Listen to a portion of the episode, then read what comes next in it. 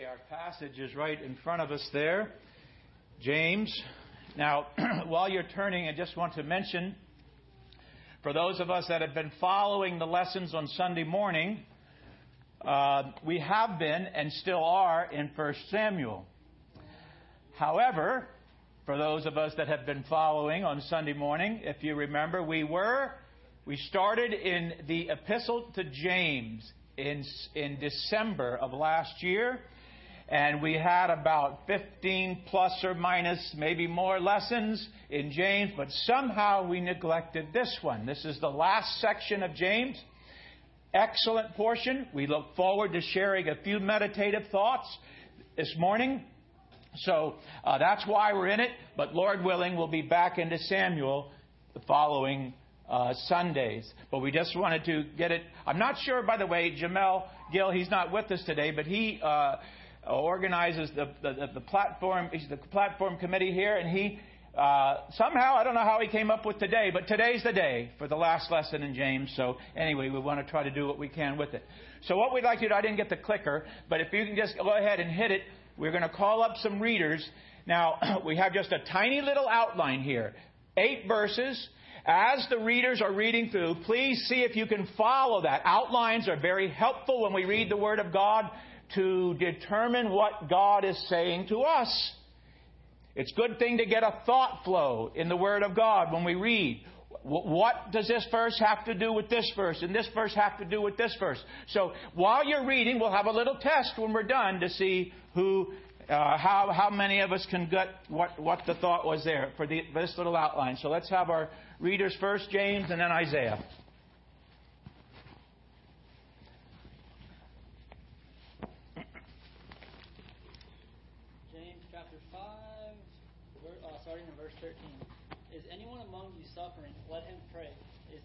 Cheerful, let him sing songs.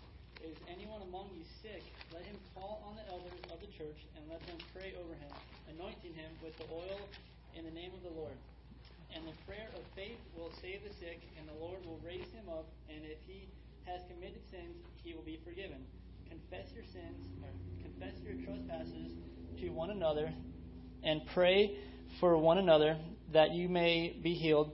The effective fervent prayer of a righteous man avails much.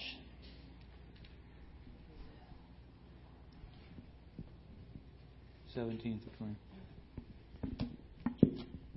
James chapter five, verses seventeen through twenty.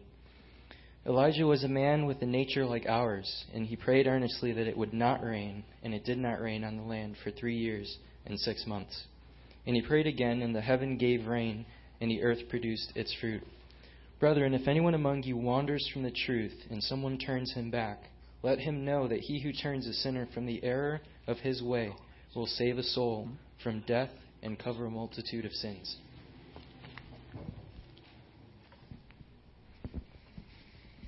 Thank you, James. Thank you, Isaiah. Okay, prayer for the suffering. Did we see that? Did we see that in the, in the few verses that we read? Uh, if you're like me and you have the King James, it says afflicted, but it's the same word, suffering in verse 10, same Greek word. Remember the Bible, the New Testament, that is, written in Greek. So it's the same word, suffering. Did everybody see that? Little, little, little thought there? Prayer for the suffering. Oh, by the way, that's the subject, prayer. It's mentioned underneath the text there. We can see that throughout the passage here of these eight verses. Okay, so there was prayer for the suffering. How, how about prayer for the sick? Did we see that? Did we see that? Prayer for the sick. I give you a hint.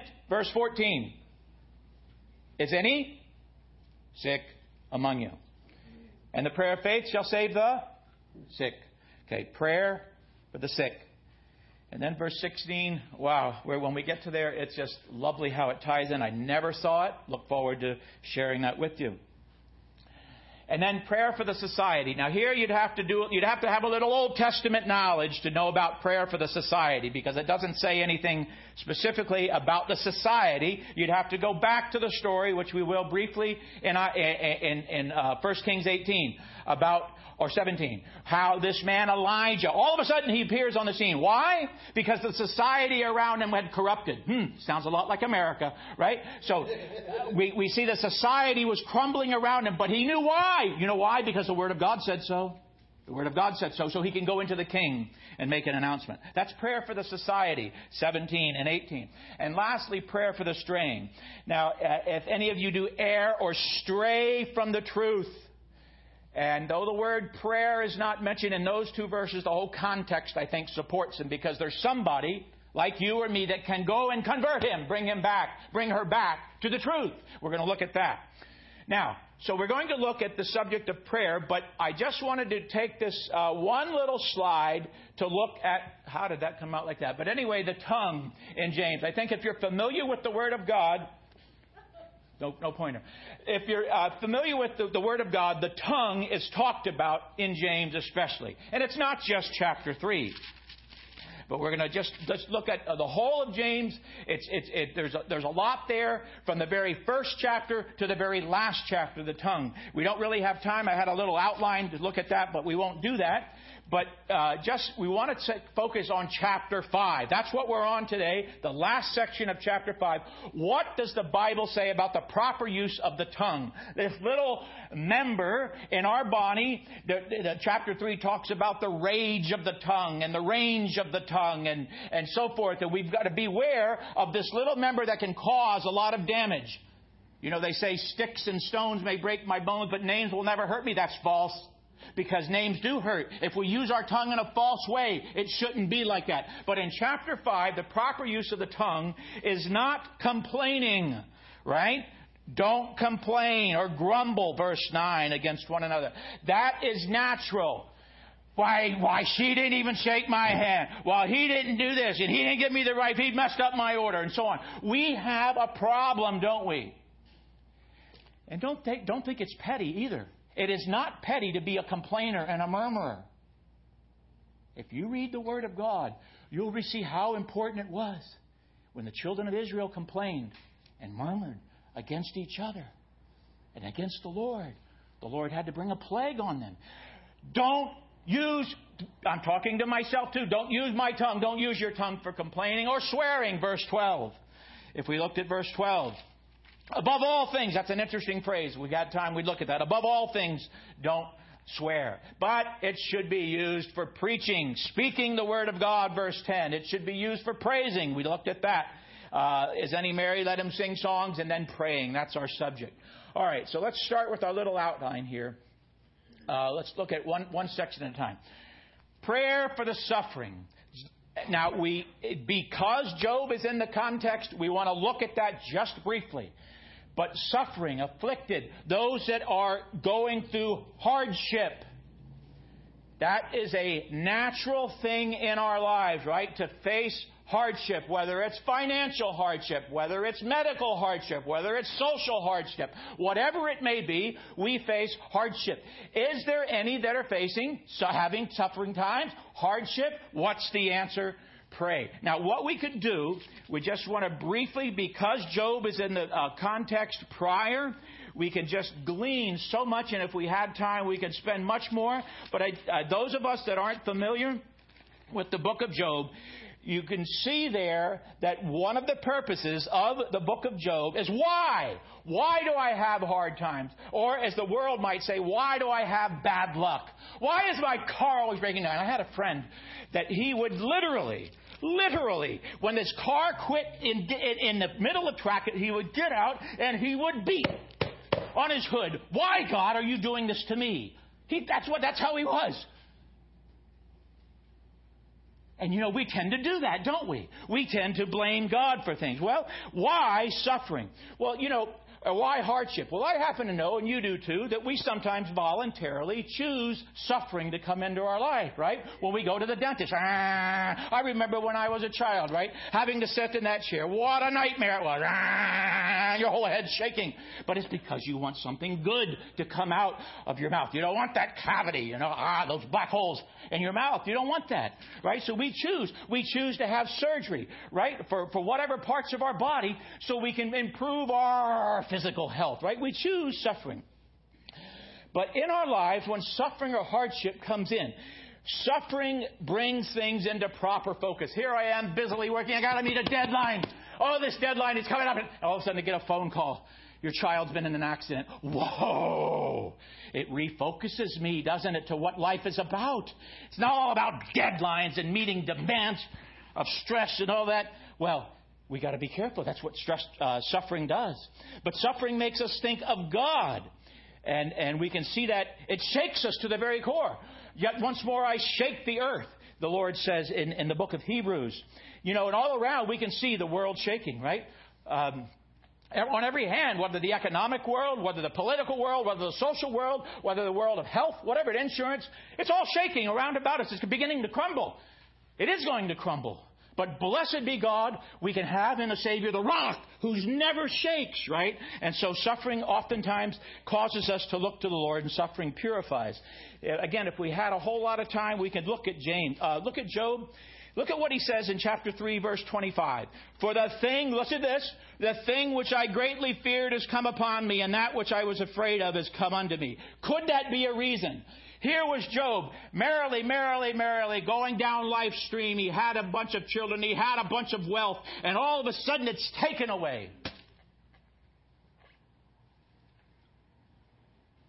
He has nothing. No more. Nothing he had. But the thing, he said, which I greatly feared has come upon me. What was that that he feared? Maybe that's the way you and I, we have things in life and, and we don't want that to be taken away, but God may allow it. God may allow some horrible tragedy to come into your life or mine, and I can't do without it. But then I realize I can if I look to the Lord. You know, when it comes to suffering, just let, let, me just think this is easy to talk about, not easy to practice. I understand that, but it's good to have the Word of God to bring these things into view. When we finally get to the end of Job, listen to this. When it comes to suffering, listen to what Job said. Now, he spent a lot of his time complaining to God and to his friends, but he said, listen, when God revealed himself to him, he said, I abhor myself. I abhor myself and repent in dust and ashes. If you trace Job through, he began to scrape himself when he found out about this problem. And he began, he was a burden to himself. And then in chapter 9, he justified himself. But now he could say, I abhor myself. You know why? You know why? Because the sight of the Lord brought a proper sight of self. And that's what we need. Sometimes, you know, we want to say, why can't I get out of this? It's not that. We shouldn't ask, why can't I get out of this? But what can I get out of it? Why is the Lord allowing this? And Job saw it. He saw himself. He saw himself. So when they're suffering, what do we do? We pray. So that's, the, that's a, a, just a little thought on prayer. When, when we're going through these hard times, we look to the Lord. Oh, I got to share this verse. Got to share this verse. I don't know if you've ever noticed this, but this was a shocker to me. Watch this in, in, in, in Psalms. You just won't believe it. When, when the uh, writer is, is contemplating these very things that come into our existence. Why? Why do they come in? These hard times. Now, watch this in, in, uh, in chapter number 60. Perhaps you've noticed it. I never noticed it. Listen to this. The psalm writer says this Thou, you have showed your people hard times. Does that make sense to you? Does that make sense to me? That the living God, Jehovah, would show you, would show me hard times, hard times by divine design? Well, it's true. Thou hast showed your people hard things. You have made us to drink the wine of confusion. Have you ever been in a situation? Why? I can't figure it out. I don't know why. I, I, I, don't have a reason. God has shown it. Listen to that verse. Isn't that remarkable? Thou hast shown thy people hard things. You have made us to drink the wine of astonishment or confusion, potent potions prescribed by the great physician to purge evil. Is any suffering? Any hardship? Pray. Look to the Lord. And where do you find the answer? Read your Bible, pray every day, and you'll grow grow. Grow. How did that happen? Let's go on to prayer for the sick. Let's consider the context. I want to say at the, at the very outset here, we read the verses. It cannot be, according to the rest of Scripture, it cannot be a blanket formula for healing the sick. This is a specific situation I believe we can prove it. A specific circumstance that has led to this. Look at the verses again. Is any sick among you? Let him call for the elders of the church and let them pray over him, anointing him with oil in the name of the Lord. And the prayer of faith shall save the sick, and the Lord shall raise him up. If he have committed sins, they shall be forgiven him. The whole of the context here seems to indicate a matter of discipline, perhaps even church discipline, because the sick would normally be visited by the elders of the church and others. But here there is a, a man that he's sick, or a woman, and she's sick, and she has to call for the elders of the church. And they come and they do this act of, of, anointing with oil and praying over them in the name of the Lord. And the Lord shall raise him up. Now, I want to notice a couple of things here. a couple of different words for sick here. And he's sick among you, verse 14. And verse 15, and the prayer of the sick, and the, and the prayer of faith shall save the sick. Two different Greek words. In verse 14, it's the common word for sickness or infirmity or impotence and so forth. But in verse 15, it's different. It's a uh, word not only to describe the sick, but also that, that something weighty, something weighing on the individual's mind. And you can tell by the, the, the passages here that he has, the, the individual, the sick person has to call for the elder to the church. Come unto him. Perhaps this put out because of a, a disciplinary reason, we don't know. But sin is brought into it, right? If he has committed sins, he shall be, uh, they shall be forgiven him. And so, what is it that saves? It's the Lord that raises up, but it's the prayer of faith as well. Now, again, that must be a specific, known fact in the heart and mind of the elders. The prayer of faith shall save the sick. Now, sometimes when we pray, perhaps, perhaps most of the time, we don't know what we should pray for as we ought, right? Romans chapter 8, verse 26. We don't know what we should pray for as we ought. But the Holy Spirit maketh intercession. Praise the Lord. The Holy Spirit maketh intercession. For us, what? According to the will of God. Now, that's who knows the will of God. There must be, according to this verse, a time when the elders that come to anoint this person and pray for them know specifically the will of God. Perhaps akin to 1 John 5. That if we ask anything according to His will, if we ask anything, there's got to be that, that, that factor in here, that it is something intuitively known by the elders that come unto this person because he was put out for sickness and uh, for sin, and this sickness has come upon him, and he realizes that the Lord has sent it here. Let me just pause and say this. Generally speaking, this is a general statement. But as we search the scripture, we can conclude at least two reasons, perhaps more, that God allows sickness in the life of a believer in the Lord Jesus. Two reasons salutary and disciplinary. Salutary, that which is useful or beneficial. The Lord may allow sickness in your life and mine. Let's give an example. When the great Paul, or the Apostle Paul, had a thorn in the flesh, it was plaguing him. And he prayed to the Lord, he prayed to the Lord, he prayed to the Lord. Three times he prays to the Lord that this thorn in the flesh might be removed. But did the Lord take it away? No, the Lord did not take it away. And watch what he says. I besought the Lord that it might depart from me. And this is what the Lord's answer was, was My grace is sufficient for you. My strength is made perfect in your weakness. In your weakness. Now watch what he says. Most gladly, Therefore, I will glory in my infirmities, that the power of Christ may rest upon me. Therefore, I take pleasure. Now, think about that statement. Somebody that makes a statement like that either has to be out of their mind or trusting in the living God. I take pleasure in infirmities.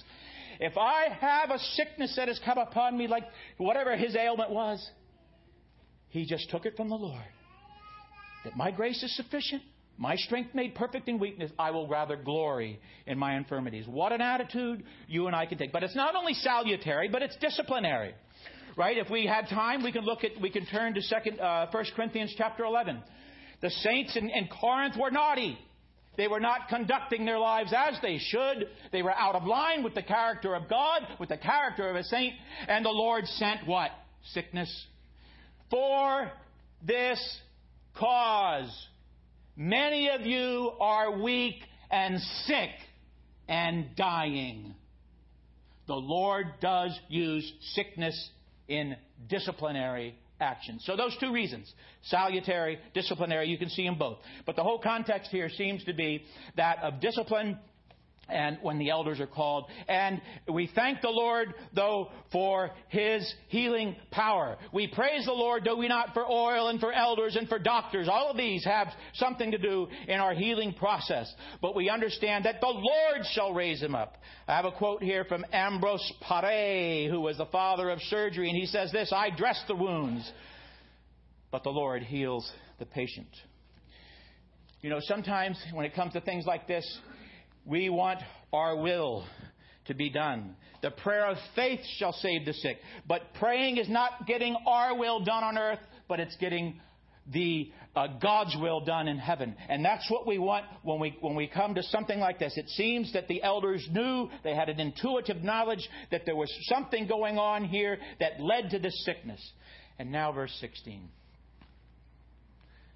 New to me. Make confession custom. If you have the King James Bible, like I do, you don't see the therefore there. But the word is most, in most other translations, and literally translated, it's this Confess your faults, therefore. Be confessing. Now, what is this talking about? In the assembly of God's people, in the family of God, there should be an openness, a confession before others. To who? Go to the priest? You go behind some little black screen? You know, I, you know, you better watch out with religion, right? Because you have, you have a, you know, religion says, uh, well, you know, uh, uh, you come to me and I'll, I'll grant you uh, uh, uh, forgiveness. Well, that's not so. We know that that's not so. There's one God, one mediator between God and men, the man Christ Jesus. But we want that in religion. We want to go in, some of us, and have a box that we can, a dark box we can confess to somebody we can't see behind a screen. That is not the Word of God. That's religion speaking. But what does it say? Not only in another passage, confess to the Lord, but confess one to another. I'm not much of a TV watcher. But what I see sometimes is you can watch TV in HD, high definition. Now, I don't know if that means you can see every freckle and pimple and gray hair. I don't know if that's what that means. But I do know that my life and yours should be lived in high definition before the Lord and before others. Confess your faults one to another and pray for one another that you be healed. If it would have, if that would have been happening, here's the point. If that would have been happening, perhaps it wouldn't have got this far. Think about it. Be confessing. Therefore, confess your sins. You know what we do naturally?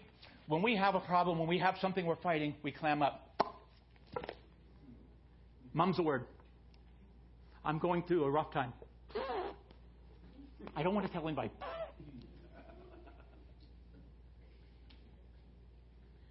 Because I'm a man. I'm a woman. I got strong. I'm straight. up. Confess your faults one to another and pray for one another that you may be healed. Healing is before the actual sickness that came on that person. Live your life in high definition. Be open. Paul said this You have fully known my manner of life to Timothy. You've fully known it. I'm like an open book. But what, you know, what we do in life is we go about our business. Just clam. It is better, says the Word of God, to be open with one another and be confessing if I'm struggling with my appetite, if I'm struggling with my health, if I'm struggling with my finances. Confess your faults one to another, whatever the area may be, and that you may be healed. Pray. Prayer is the answer. Okay, that's the second point. The third point prayer for the society. Let me just briefly say that if we wanted to look at that scripture, Elijah, remember, he's a man. Oh, I want to tell you this. Sometimes you read about these characters in the Word of God and we put them way up on a pedestal. Right? Oh, Abraham, the man of faith. Oh, Elijah. Oh, look what he did. Called down fire. Great man. Well, listen. Elijah was a man subject to like passions as you and me. But you know what he did? He knew the Word of God. And he looked around in his society, at the idolatry, how they far they had gotten from the living God, and God had promised. Deuteronomy, we could look at it if we had time. God had promised that if that happens, he's going to send, he's going to withhold the rain, he's going to cause famine. So in 1 Kings chapter 17, all of a sudden, Elijah, that's the first time you ever read of him, Elijah the Tishbite appears. You never read of him before that. But he marches right into King Ahab and he says, The Lord before whom I stand, will there will no, be no rain until I say. Was that because he had some magic trick up his sleeve? No, because he stood before the living God praying according to the Word of God. How did he pray? We'll end it with that, that third section. How did he pray? Something that I, you, all of us need to practice and learn. Fervently. He prayed earnestly. He prayed fervently. The effectual, says in the verse prior, the effectual, fervent prayer of a righteous man availeth much. Sometimes, you know, when some instant comes up, we say, well, there's only so much we can do. But there is much we can do. We can pray earnestly. And I can look around just like Elijah, and I can see this, this, the, the, circumstances in my nation, I can see the circumstances in Christendom, and I can respond to the Word of God. That is what Nehemiah did. Remember in, in Nehemiah chapter 1, he confessed. He wasn't, although he himself was not in that, that, that, that, that realm of people, that, that, that character of people, he confessed before the living God what was happening. And, and, and, and something came about. So Elijah was a man subject to like passions, but how did he pray? He prayed earnestly that it might not rain. And so we can respond to the Word of God knowing His Word and pray accordingly. And lastly, prayer for the straying. Now, this is our last point. Time is gone. But I just want to say this a few things. brethren. This is mentioned to you, to me, that know the Lord Jesus as Savior. It is possible for a saint to stray from the truth, and he needs, he or she needs conversion. What? I thought I was already converted. I was converted when I was five years old. Listen to the words of Peter, or the words of the Lord to Peter. Simon, Simon, Satan has desired to have you that he may sift you as wheat. Nevertheless, I have prayed for you. Can you imagine the Lord praying for a human being? He does it now. Nevertheless, I have prayed for you. And when you are converted, strengthen your brethren. You see, a saint, a child of God can stray from the truth. So it's your job and mine as children of God. If I'm looking around in my family of God and I see somebody that says I'm a brother and he is following, he's straying from the truth. You know it's easy to do. It's easy to do. And I'll tell you why. Spiritual reasoning, natural reasoning. When I get away from the Word of God, all of a sudden natural reasoning kicks in. Yeah, you know, I think it should be this way, and I think it should be this way, and, and, and you know, that's, that's not the way I am. I, I, I'm built this way. Oh, we need a renewed mind when it comes to our living in this world. So if I look around and I see someone that's straying from the truth, some action, some uh, doctrine, some uh, uh, manner of their life, I want to try as, as, as I can to go reach out and, and bring them back, just like the Lord Himself could go bring back the straying sheep. Ninety and nine safely uh, in, in, the fold, but one strayed, and he went out and he sought them. And so you and I, as believers in the Lord Jesus, we watch out. If any of you do stray from the truth, You've gone astray. You've wandered. The first time that was used, it's used as like a sheep going astray in the New Testament. And, and, it, and it's used uh, in, the, uh, in, in the very first chapter of, of, of, of this book as well. Do not err. Do not be deceived, my beloved brethren. So it, it starts with straying and it ends with straying. So we want to be careful and watch for ourselves first. Take heed to yourself. Paul said to Timothy. But what about my brother and sister?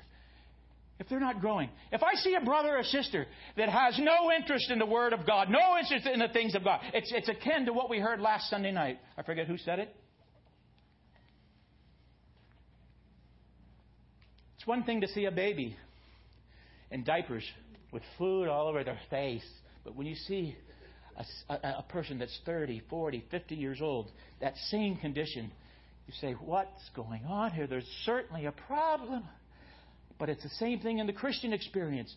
If we're not growing, if we're not advancing, grow in the grace and knowledge, if we're not doing that, we're sick. We're straying from the truth. There's many examples in the Word of God of those that have strayed from the truth. And you know, Christendom professing Christian world in which we live, especially in the United States of America. They can gather in their large churches and clap and sing and all this, but Christ is not in their hearts. There's no growing, there's no relationship. But we want now, we don't want to be like that. We want to be growing in the grace and knowledge. We want to be, as we heard, we have so much time, don't we, for other things, but no time for the Word of God. So let's not stray from the truth. Not wander far away, but bring them back. For if you do so, you shall save a soul from perhaps premature death and hide a multitude of sins. And so that closes our chapter, uh, or closes the book actually of James. There's many valuable lessons here regarding prayer. Prayer for the suffering, if I am going through a time of hardship, if I am going through a time of sickness, if I, if I see the society around me that is falling apart, what do I do? When I get into the lunchroom with the guys and the girls, do I start complaining about the president and about the, the Senate and the governor and all that? Do I? Or do I follow what the Word of God says and pray for those that are in authority over us that we may live quiet and peaceable lives in all godliness and honesty? I my part is to pray. Pray for the society and pray for the straying that may have wandered from the truth. And that closes James. And I trust these lessons have been of help to you. They've been a help to me as we seek to grow in the grace and knowledge of the Lord Jesus. Our Father, we're thankful this morning for these valuable lessons in the book or the epistle, the letter to James, by James. And we just pray that the things that the Holy Spirit has brought to our heart's attention this morning may be put into practice. James is the one that declares to us that we're not just to be a hearer, but a doer. And we confess, Lord, that we're so good at that. We are professional hearers. I remember those in Ezekiel's day that came to Ezekiel and they said, Oh, Ezekiel, your voice of preaching is so lovely. It's like a lovely song, but they went away unchanged. We don't want that this morning, O oh God. We want to be changed by your word, especially when it comes to the fact that James brought to our attention be confessing, be open before others. Confess your faults one to another. Pray for one another that ye may be healed. The effectual, fervent prayer of a righteous man availeth much. And so we thank you this morning for the living word of God. Bless it to our hearts, we pray, in the name of the Lord Jesus. Amen.